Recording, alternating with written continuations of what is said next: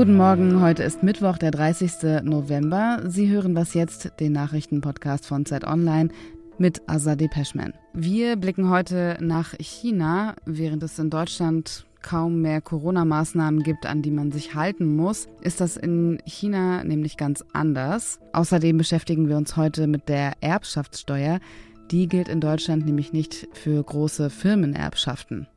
Aber erst einmal geht es hier weiter mit den Nachrichten. Am zweiten und letzten Tag des Treffens der NATO-Außenminister steht der Umgang mit China auf der Agenda. Außerdem wird über die Beziehung zu Partnerländern wie Bosnien-Herzegowina, Georgien und Moldau beraten. An dem Treffen nehmen auch die Außenminister von Finnland und Schweden teil. Beide Länder wollen dem Verteidigungsbündnis beitreten, doch Ungarn und die Türkei haben dem noch nicht zugestimmt.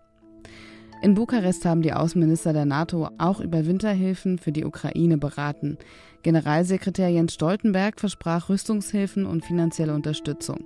Denn auch in den kommenden Wochen rechnet Stoltenberg mit russischen Angriffen auf die Energieinfrastruktur der Ukraine. Heute startet in München die Herbstkonferenz der Innenminister. Sachsen-Anhalt fordert, den Zivil- und Katastrophenschutz weiterzuentwickeln. Der Bund müsse rund 10 Milliarden Euro innerhalb der kommenden zehn Jahre dafür bereitstellen, sagte Innenministerin Tamara Zieschank vor der Konferenz. Bereits im Frühjahr hätten die Länder den Bund um einen Stärkungspakt gebeten. Ein weiteres Thema ist der Abschiebestopp in den Iran. Die Innenminister seien sich einig, dass keine weiteren Abschiebungen mehr erfolgen können, so der Vorsitzende der Innenministerkonferenz, Bayerns Ressortchef Joachim Herrmann. Redaktionsschluss für diesen Podcast ist 5 Uhr.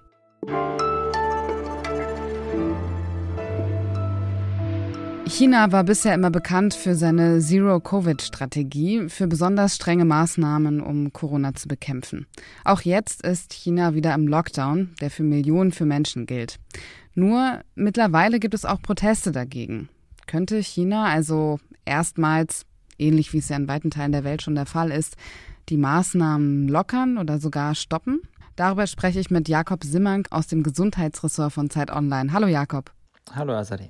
Wie ist denn die Corona-Lage in China jetzt gerade aktuell? In den vergangenen Wochen haben wir einen ziemlich starken äh, Anstieg der Fallzahlen gesehen, der auch begleitet wird von starken Einschränkungen. Also ganze Städte sind letztlich wieder im Lockdown. Und die Frage ist so ein bisschen, kriegt man es handelt sich ja auch in China um Omikron, also eine besonders ansteckende Variante, kriegt man das eigentlich noch unter Kontrolle.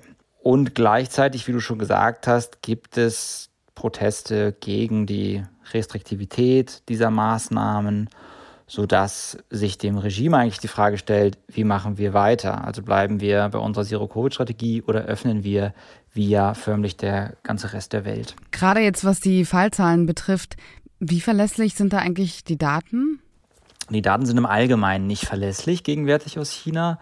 Bei den Fallzahlen gibt es die gleichen Probleme, wie wir sie auch in Deutschland oder anderen Ländern hatten, also möglicherweise eine Untererfassung.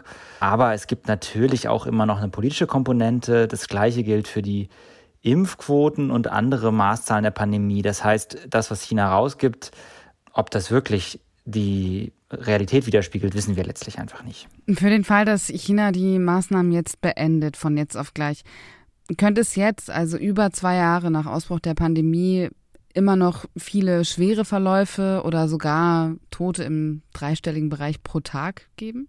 Ja, also ich glaube erstmal, dass es nicht so wahrscheinlich ist, dass China die Maßnahmen vollständig lockern wird. Jetzt ganz abrupt. Das ist eher nicht der Eindruck, den ich bekomme, wenn ich mit Expertinnen und Experten spreche. Aber ja, wenn sie es tun würden, und da gibt es Modellierungen von taiwanesischen Wissenschaftlern beispielsweise, dann hätte man eine ziemlich äh, heftige Welle. Und da sind die Schätzungen so, dass dann um die 1,5 Millionen Chinesen binnen sechs Monaten sterben würden. Und das wäre dann eine Welle, die ist ungefähr doppelt so tödlich wie die erste Omikron-Welle in den USA, nur um da mal einen Vergleich zu haben. Und das ist sicherlich auch das Szenario, vor dem ganz sicher in China die Führung Angst hat. Und dementsprechend halte ich es auch nicht für wahrscheinlich, dass die Maßnahmen jetzt sofort fallen. Wenn sich jetzt auch gerade viele Menschen dagegen wehren, gegen diese Maßnahmen und sich auch nicht dran halten, Was bedeutet das für das Virus? Ich muss vielleicht noch zwei Sachen dazu sagen. Ich denke, China ist in dieser schlechten Situation auch deshalb, weil die Impfquoten insbesondere bei den älteren Menschen verhältnismäßig schlecht sind. Also wenn die besser wären, dann gäbe es durchaus wahrscheinlich die Möglichkeit, wie ja auch in anderen Ländern, aus diesen strengen Maßnahmen in einer Übergangszeit hin zu, zu einer deutlichen Lockerung zu kommen. Und, und, deshalb, da sind sich die Experten recht einig, muss es jetzt darum gehen, eigentlich die Impfquoten hochzubringen, damit man über lang oder kurz auch aus diesen restriktiven Politiken rauskommen kann.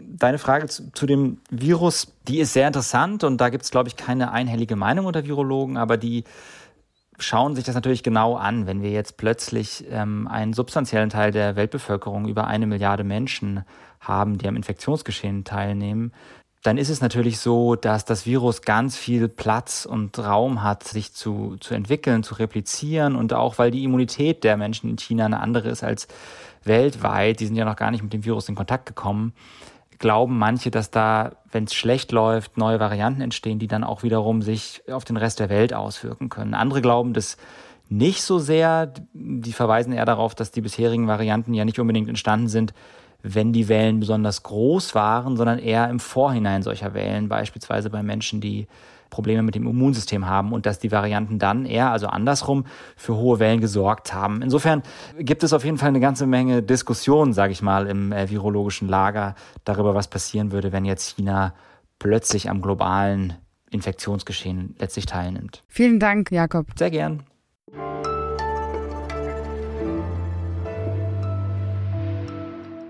Und sonst so? Über 20 Jahre ist es her, dass eine kleine Gruppe von Laufvögeln, die der Nandus, aus einem privaten Gehege in der Nähe von Lübeck ausgebrochen sind und sich ihren Weg in die Freiheit suchten. Der deutsche Winter konnte ihnen aber nichts anhaben, sie haben in freier Wildbahn überlebt und das, obwohl Deutschland gar nicht ihre natürliche und ursprüngliche Umgebung ist. Nandus sind eigentlich in Südamerika zu Hause, in Uruguay, Argentinien und Brasilien. Mittlerweile sind aber 144 Nandus auf den Feldern und Wiesen in Mecklenburg-Vorpommern unterwegs und da sie in Deutschland keine natürlichen Feinde haben, konnten sie in den letzten Jahren nicht nur überleben, sondern sich auch vermehren und ihre Gruppe sogar vergrößern.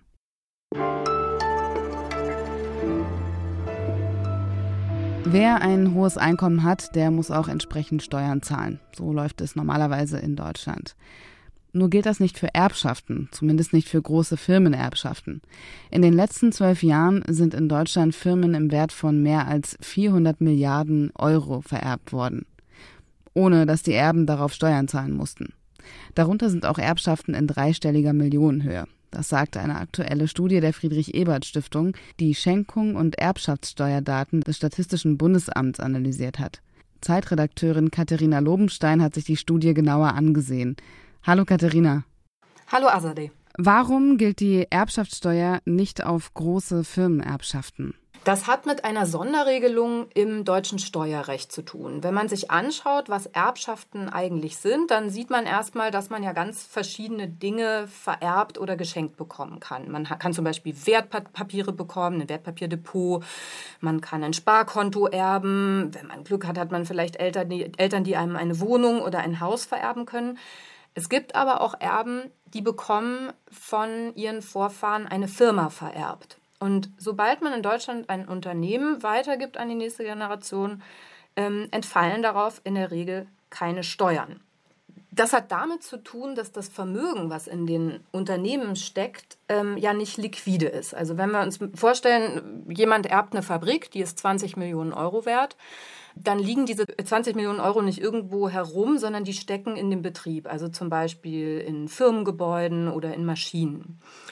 Und die Unternehmer sagen, das sagen die seit vielen Jahren, wenn wir jetzt auf diese 20 Millionen eine Erbschaftssteuer zahlen müssen, bei der dann vielleicht mehrere Millionen Steuerbeträge anfallen, woher sollen wir das Geld nehmen? Und die sagen, wahrscheinlich sind wir dann gezwungen, Teile der Fabrik zu verkaufen und das würde dazu führen, dass Arbeitsplätze gefährdet sind. Das Argument ist sehr umstritten, aber auch sehr wirkungsvoll und hat dazu geführt, dass in den letzten 15 Jahren immer wieder diese Privilegien für sehr reiche Firmenerben verteidigt wurden. Heute tritt die Friedrich-Ebert-Stiftung mit dem Deutschen Gewerkschaftsbund, also dem DGB und weiteren Organisationen mit ihrer Kampagne Erben verpflichtet an die Öffentlichkeit. Was will diese Kampagne genau? Die Kampagne will, dass diese Steuerprivilegien für Firmenerben abgeschafft werden. Das Argument ist, dass die eben besonders den sehr, sehr reichen Menschen in Deutschland zugutekommen, also Menschen, die über Vermögen in zwei- bis dreistelliger Millionenhöhe verfügen oder sogar über Milliarden. Und das Bündnis macht auch ein paar Vorschläge, wie man die Unternehmenserben so besteuern könnte, dass es eben nicht an die Substanz der Betriebe geht, also dass keine Arbeitsplätze gefährdet werden. Ein Vorschlag ist zum Beispiel, dass man die Steuerzahlung streckt.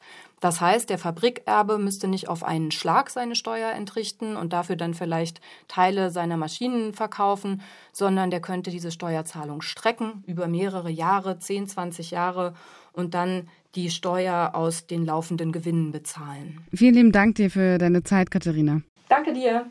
Und das war was jetzt für heute. Hier geht es um 17 Uhr weiter mit dem Update und mit meinem Kollegen Moses Fendel. Wenn Sie mir oder dem kompletten Was jetzt Team etwas mitteilen möchten, wenn Sie was jetzt kritisieren möchten oder Anregungen haben, dann schreiben Sie gern an wasjetzt@zeit.de. Ich bin Azadeh Peschman. Kommen Sie gut durch den Tag.